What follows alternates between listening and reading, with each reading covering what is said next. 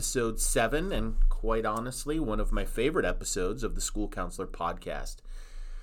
It was a rather interesting drive in this morning. Um, first snowfall of the year, I found myself needing to go very slowly on or in my parents' car that doesn't have snow tires on it because mine's actually in today getting the snow tires. So I'm a little bit late to the party, but uh, hopefully everybody arrives safe and without incident.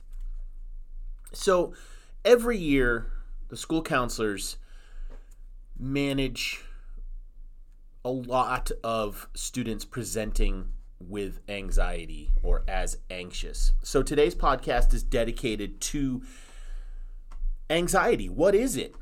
How, what does it present like?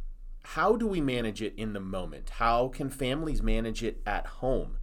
So, we are speaking today with Jessica McCloud, a local clinician and uh, member of our community. And we hope that today's conversation is the first in perhaps many about different elements of our mental health. Last year, the school counselor sent a rather lengthy email to families about anxiety with a lot of online resources because that was really all that was available as we were emerging from the pandemic.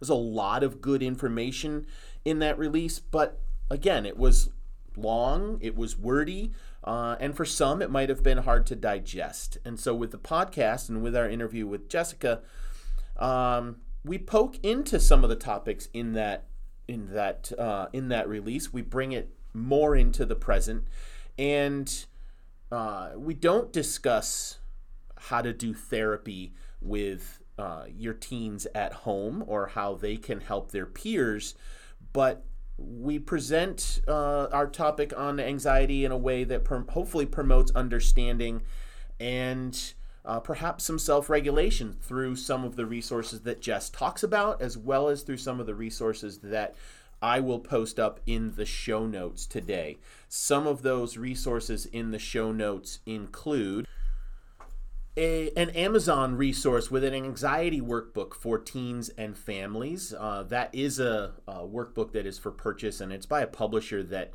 um, creates a lot of great workbooks uh, for for families and for for young people. There's an app for our tech-minded folk.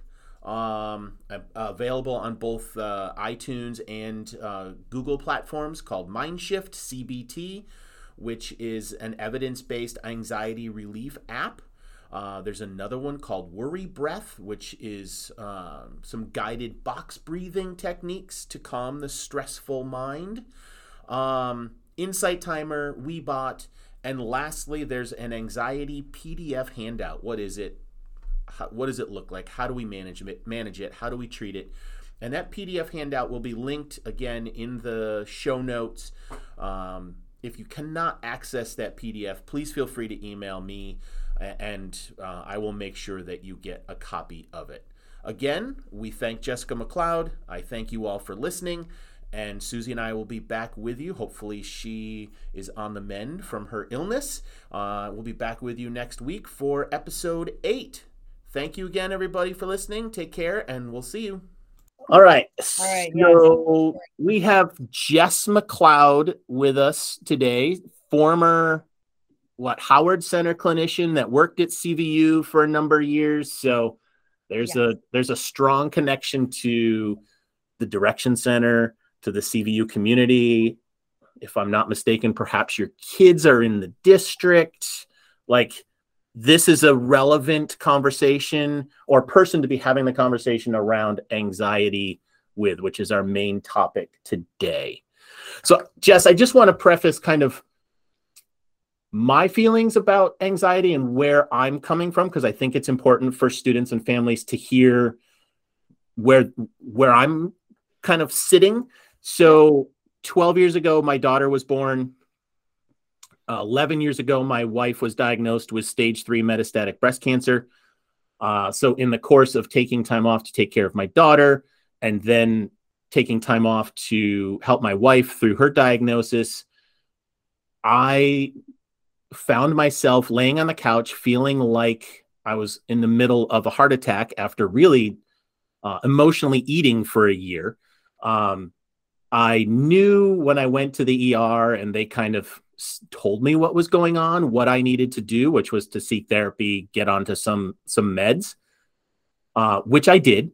And mm-hmm. then uh, four years ago, my wife was re-diagnosed with stage four metastatic breast cancer, which carries a according to the oncologist, a do what you love timeline. So that brought all of those feelings back, um, which for me were, it was different than when I was playing hockey and being relied on to score a goal or to stop an offense, you know, and and you're nervous right. when you're if you're standing up on stage doing a whole presentation for your CVU community, you're nervous. But that anxiety for me was uh, I don't want to say it was just different for me. I describe it to my students as I felt like somebody was reaching in and squeezing my adrenal gland. And then I had this almost out of body experience where I was looking at myself having a conversation.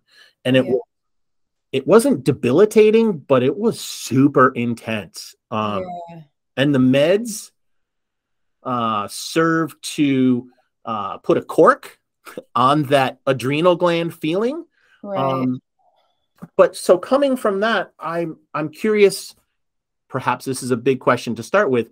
What is the clinical definition of anxiety, and and how does it differ from being nervous, which is normal, right? And because I've had that experience, part of me is feeling like I'm wondering where we are with that the differentiation between anxiety and just plain nervousness. And have we kind of somehow blended those two in a way that's hard to untwist. So right right. Definitely. How's your wife doing now? Uh she's good. She's on she's on uh a med that's keeping things in check. Okay. But it's still there. You know, it's still, you know, every time she goes to the oncologist, I get anxious. You know, those feelings come back. So, you know, I feel like on some level, I really, I really connect with my students because I, I understand. Right. Right. But at the same time, it's also like you have this perspective of like this major sort of crisis and a lot of what students are often anxious about is an exam, a sports game, something that's happening with their friends. You know, the, the, it's just a different gravity of issues. Um, mm-hmm.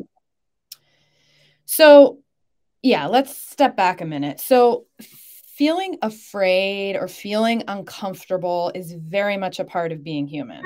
And feeling afraid occurs in response to realistically anticipated danger and it's a survival instinct so like the very basic example like if a ferocious animal was confronting us it's likely we're going to respond with fear and that response is really important because it initiates a whole host of physical and behavioral responses that are going to serve to protect us.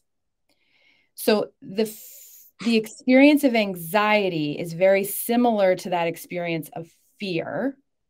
The main difference is that anxiety occurs in the absence of real danger. So the so that's the person might think they're going to be eaten by an animal or sorry their body believes they're going to be eaten by an animal but they're not. So, you know, if we're walking through a dark alley, we may we might feel anxious because we perceive in our mind that there's some potential danger. But that might not mean that there is danger. So the experience of anxiety and fear, and I would I would add stress too, are basically all the same physiologically. And what defines anxiety is that there the fear is out of proportion to the situ- situation. So when people start getting anxious, they tend to avoid those situations where there actually is no danger, but their mind believes there is danger.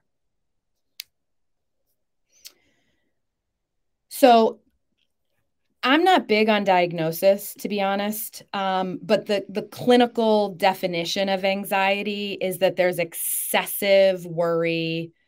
Um, the person finds it difficult to control the worry. Um, they might feel keyed up or on edge, uh, restless, easily fatigued.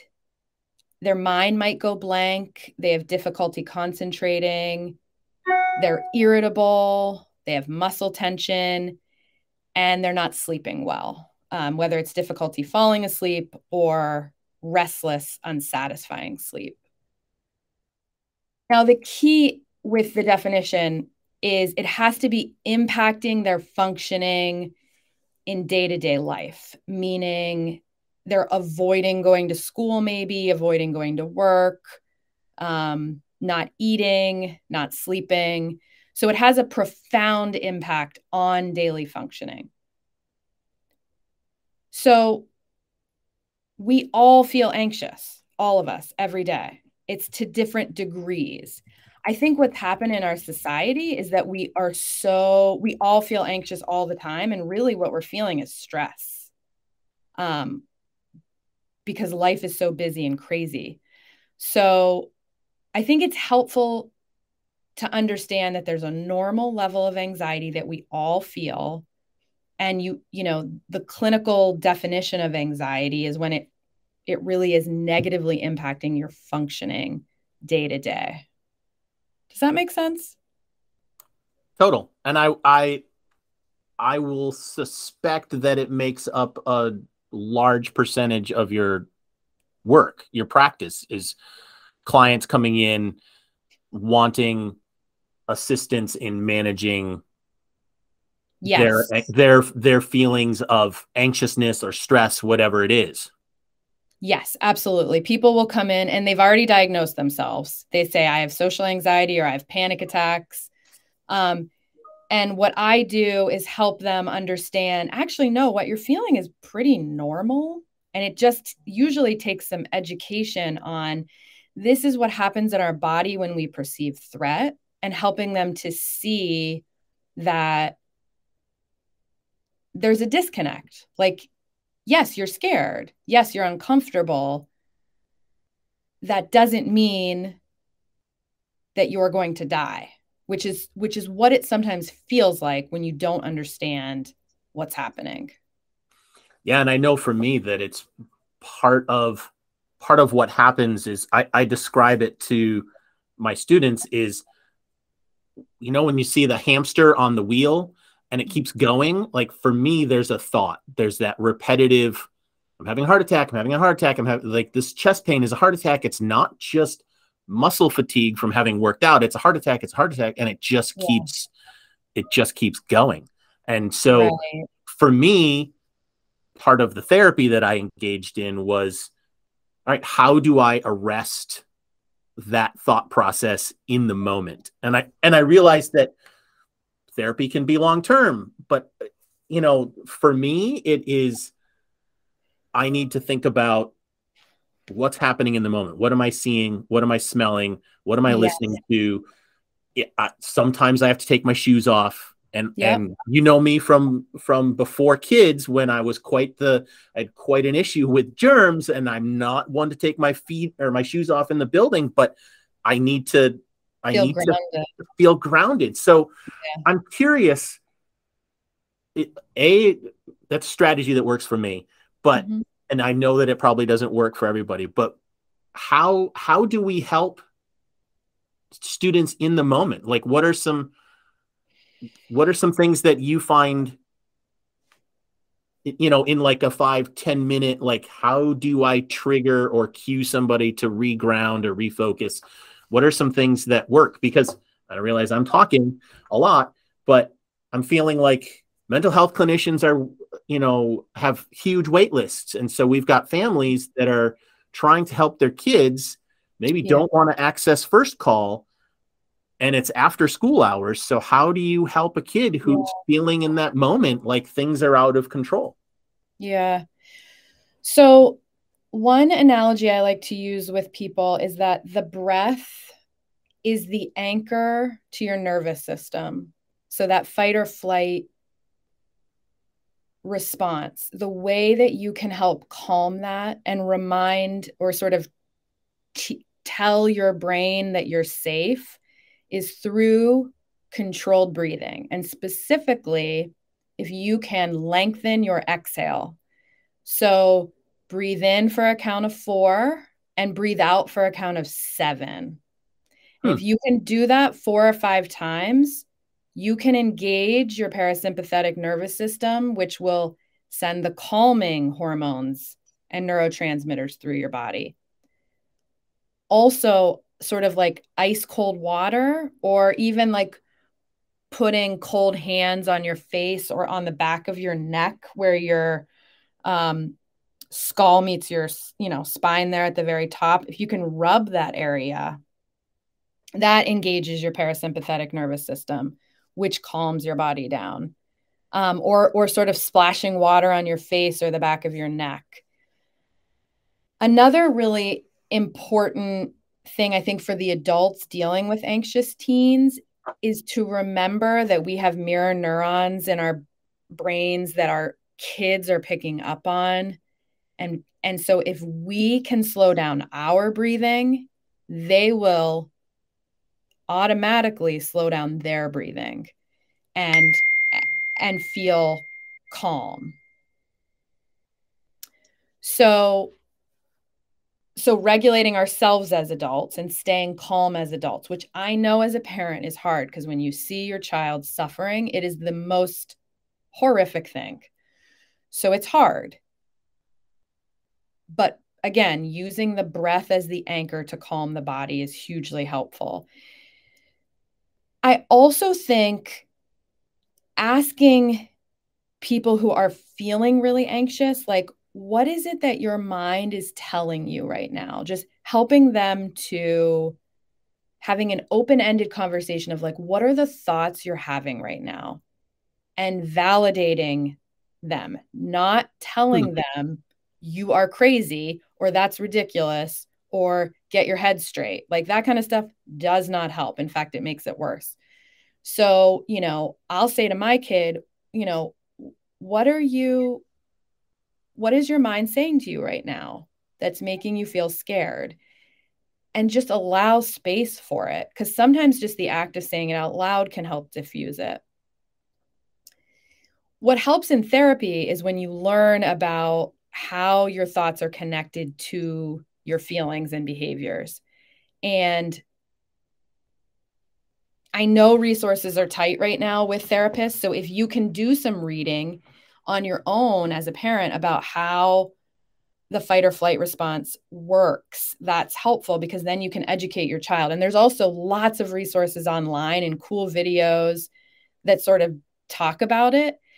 Because once you can develop that distance from okay my body is doing its anxious thing but i don't have to have my mind join in on it i can actually mm-hmm. use my mind as a strength and i can talk to myself in a positive and soothing way and sort of coach myself out of this i realize that takes practice and skill but that's ultimately what i'm helping teens do in therapy and there's lots of workbooks lots of apps that can help you do that in the meanwhile while you're waiting to get in with a therapist.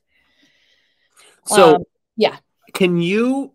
Uh, here's an ask. Like, I, I know your schedule's super tight and it took us a while to schedule this time together. But when you have a moment, one of the things that I always do on the podcasts is to release some show notes or yep. some or some links. And a couple of years ago, or maybe it was even last year, we put out um, some links in a newsletter for I don't know Instagram, you know, resources, TikTok resources, um, and I'd love to, if you could send me some of the things that you think have been valuable. That way, I can put them sure. in the show notes for for families to access. Definitely. And I know it can be sometimes hard to get a teenager to do a work, you know, to do a workbook. Um, but even as a parent, if you if you bought the workbook and read it, then you'd know what kind of strategies to help your kid with. Right. Um, because there's some really good stuff out there. But yes, I, I, I will get that to you. I, I appreciate you you saying what you did about um, the mirror neurons, how we approach things, um, kind of triggers a different response in the kid. And on a side note, I'm curious, like, do you have to uh, intentionally take your counselor hat off when you're at home? I know my daughter is often like, "Is this my?" Well, has said to me like, "Are you dad or are you counselor dad?" well, I have boys. so boys are a little different. Um, yeah. But yeah, I mostly have to turn that off with my husband, not so much. um, yeah, I sometimes I don't even know if my kids remember that I'm a therapist.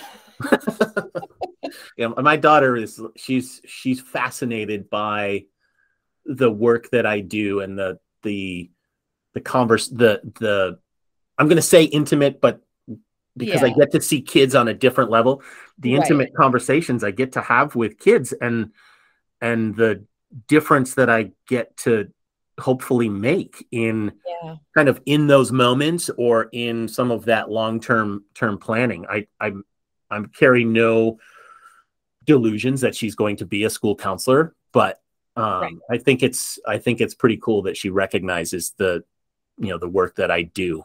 Yeah, yeah. Um, cool. So back to topic. I, the cold compresses, the grounding, mm-hmm. um, massaging the back of the neck, the, the, the massage on the back of the neck. I, uh, I know when I started to have some issues getting a massage in general, like going for that was, I think, instrumental in kind yeah. of leaving that space, feeling like, all right, the hamster wheel has slowed down. As a or as a student told me the other day, like uh, they're a they're a, a, a movie buff and they were referencing Spinal Tap, where the voices in my head are an eleven, but this conversation got me to a four. Like the voices aren't really gonna stop, but if you can right. get them to an acceptable level, that's helpful. I'm curious if there are, um, if you, in some of the more homeopathic things you were just talking about, are, are you finding connection to diet or activity yes. in general? Oh, yes. The biggest things I talk to teenagers about, I, I ask, what are you eating? Because most of them are not eating enough. So their really? body, yeah, their body is going into like almost like a panic mode because they're hungry. And I get that when you're anxious, you lose your appetite you have to continue eating because neurotransmitters are made in the gut and specifically through protein. So if you're not eating enough protein, your whole neurochemical uh, production is going to be off. So eating is so so important.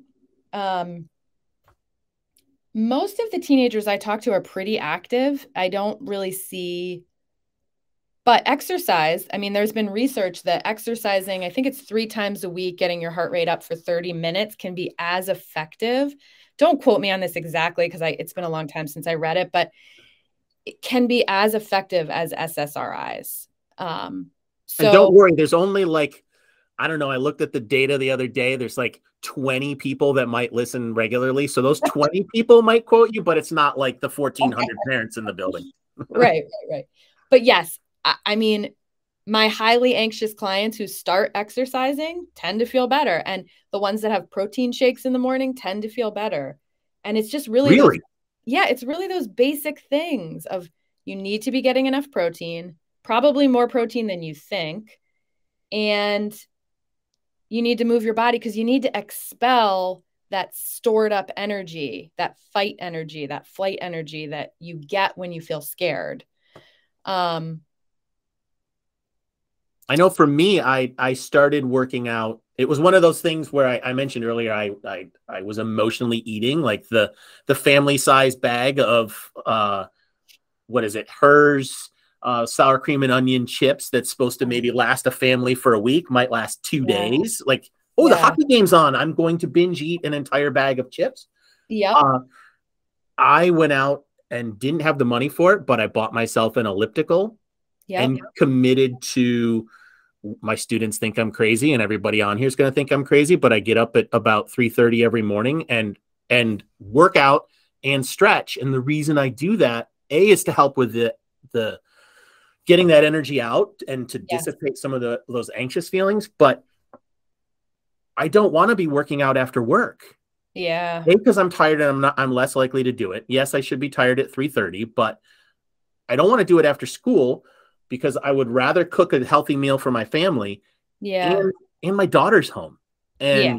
I want to be able to spend time with my kid because that's the other part of what I've put together for myself is yeah. if I don't get time with my kid, then a lot of that stuff the anxiety gets worse. Gets worse. Yeah, yeah, yeah, yeah. Because connection also, connecting with our loved ones helps soothe our nervous system. So, so, so family so time. yeah, that brings me back to how you can help your teenager. Um, if they're freaking out, really anxious, go for a walk with them and just listen. Don't say anything. just walk with them. And as you're walking with them, I guarantee their anxiety starts coming down because they're moving their body, they're talking, and they feel connected to someone who loves them. I know that would be a hard task to get your teenager to go for a walk with you, but it's an idea. I, I often ask my students, um, do they ever have time with just uh, one parent?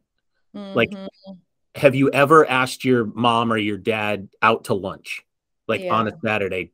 Because I, I feel like establishing that connection yeah. With an alternate or if a if your family is split however that works but it it strengthens strengthens that connection and i think that bond right. allows everybody to know where each other is. Yes. And, and, and that elicits different reactions in stressful situations. Exactly. And it's it literally soothes the nervous system that fight or flight system starts relaxing when we connect with someone that we know loves us, supports us. Um, so in the body, you can see changes happening. So that's that's hugely important, and I love spending time with my kids one on one. I enjoy them so much more. what what do you what do you do?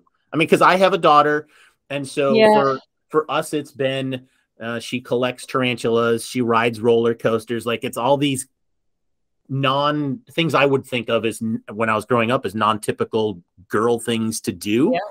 Um, so, but she likes going for walks. She likes reading. She likes drawing. Like, yeah. what do you do with what do you do with your boys? So I get to spend a lot of time with them in the car to and from sports, and I try to have that be some sort of individual time. So I'll have my other child stay home. Um, I find that being in the car with them, they're more likely to talk.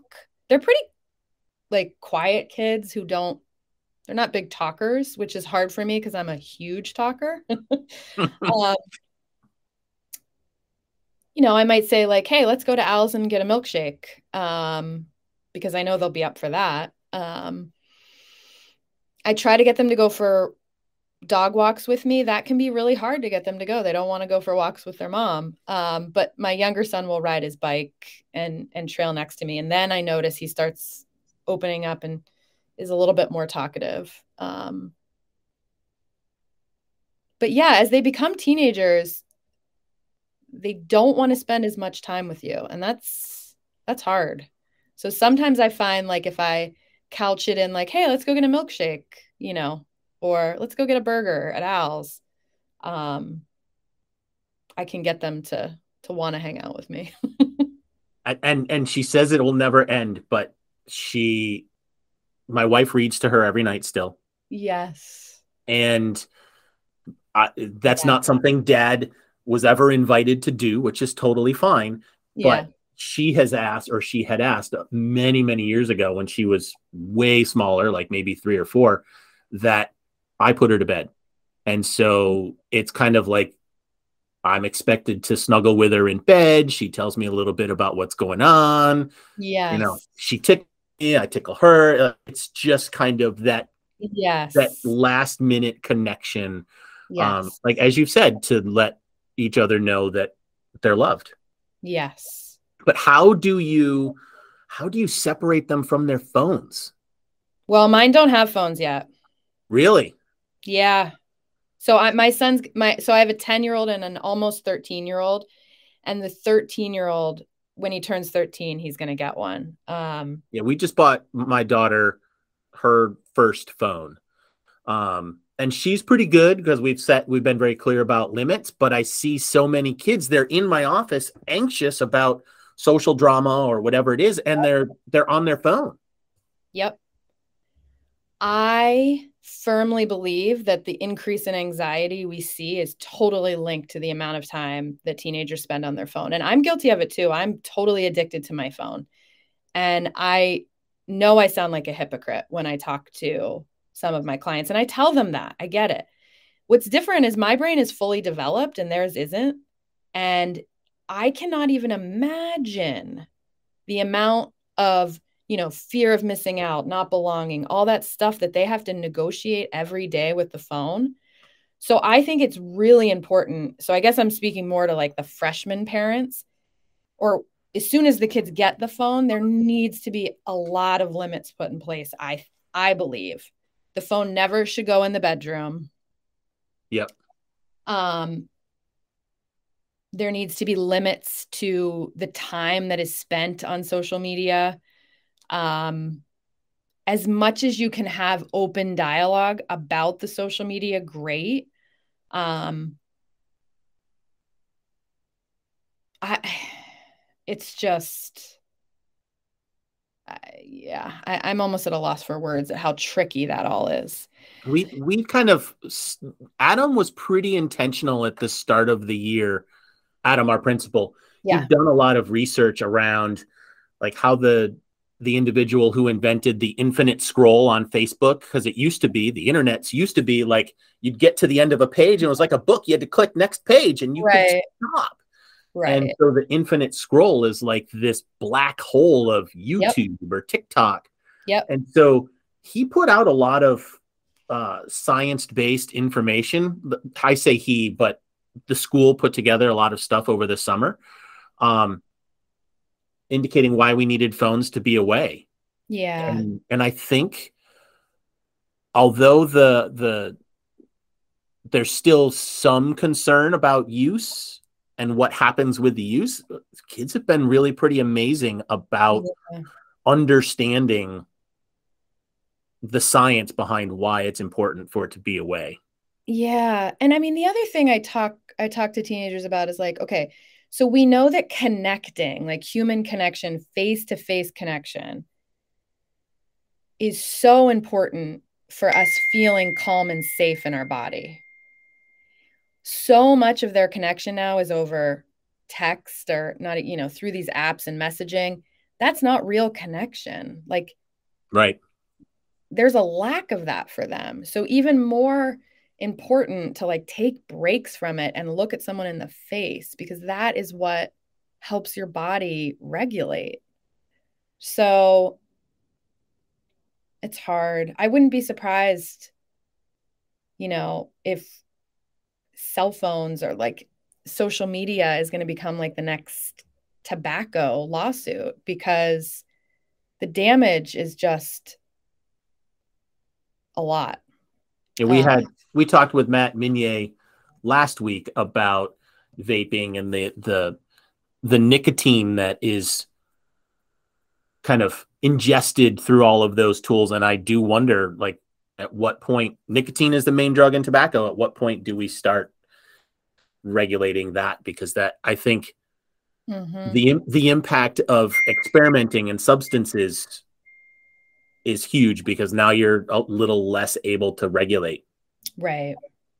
Right. So I know I know your time is short, and and I I want to ask you a couple questions. Yes, yes, yes. Uh, what? So I'll lump them together, and then if we have more time, if you're free, we can kind of continue to chat. But what are your thoughts on online counseling services and resources? And I ask that because a I'm always asked I, I'm often asked by parents because that might be the only option.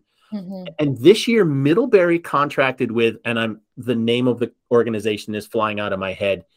They contracted with an organization uh, to provide online counseling services for their students and families. Hmm. And so I'm curious what your thoughts are about online clinicians and if that if that's um, efficacious. And then what is your what is First Call's role in helping families with anxiety because I know that that resource is out there and we talk about it, but families often feel like, well, my kid's not threatening to harm themselves or threatening to harm others, so I don't want to call them. Right. Let me start with first call. So, um, what I've always heard first call say is that the caller defines the crisis. You do not have to be homicidal or suicidal to use first call services. Um, you will get likely when you answer when you call, you will get a person on the other line who is um, trained to be a good listener. I know that they're highly busy and mm-hmm. very um, utilized. So there's a chance you could get an answering service that would they would call you back. Um, that's about the extent I know. I haven't been using First Call a lot. Um, so online resources, I think it would be it's really hard for me to generalize about them. There's so many um it's like probably the again, I don't have stats to back this up, but like the fastest growing industry right now it seems. Uh, yeah, it seems like it. Yeah. So I think there's a lot of cool stuff going on. There's so much stuff going on that I can't even keep up with it. But one thing that really interests me is these sort of online companies uh, or therapists that have like sort of modules that they guide you through to teach you. Hmm. Um, because I think not all not all teenagers need psychotherapy. Really, what they need is training on how to cope with anxiety Right. Um, Some education. Yeah. So I don't, you know, psychotherapy isn't necessarily what all teenagers need. So they might work well. Um, and there's also lots of apps, you know, like Headspace and Calm have like now they have, I think, like modules you can take online to teach yourself some of these strategies. Um, another Another thing I know is that many employers are now offering as a benefit to their employees online counseling services. So that might be something for parents to check in with their benefits team to find out like, do I have access to any of these? Um, I think it, it could be hit or miss with an online therapist. Um, I know I personally, before the pandemic, was opposed to anything online because I really had this belief that you have to be in person to pick up the energy and read body language and all that stuff. Having done online counseling with people over the pandemic, like I I realized like okay, yeah, you can actually do some pretty good work online. Um, but I think again, it's going to be hit or miss based on the person you get. Um, and again, I'm just I just don't even know because it's so fast growing what's out there yeah and, and sitting in my seat it's hard to i know what's available in our community. I can say call this person or call that person. They're very busy. There's a wait list but i trust them because i have personal experience with them whether i saw them for my own therapy or i know that they've helped other students or worked in the building. It's hard when the clinician's in texas. Yeah i know. I know. you just you just don't you don't know right. what the best advice is. Yeah and i would say as a parent you have every right to get on get online with that person and sort of interview them and and you know ask like what's your approach going to be? I think typically with anxious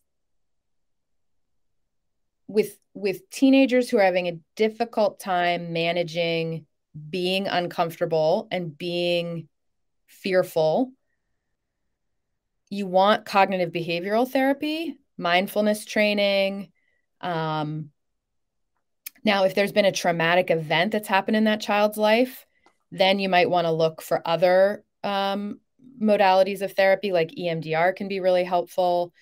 Um, but yeah, somebody who's specifically trained in understanding the neuroscience of anxiety. All right. So I want to make sure I give you enough time to kind of prepare for your next your next client. Oh yes, thank but you. I, am curious, like, is there anything? I thought you were going to say for this next question, and I was no. like, "Ooh."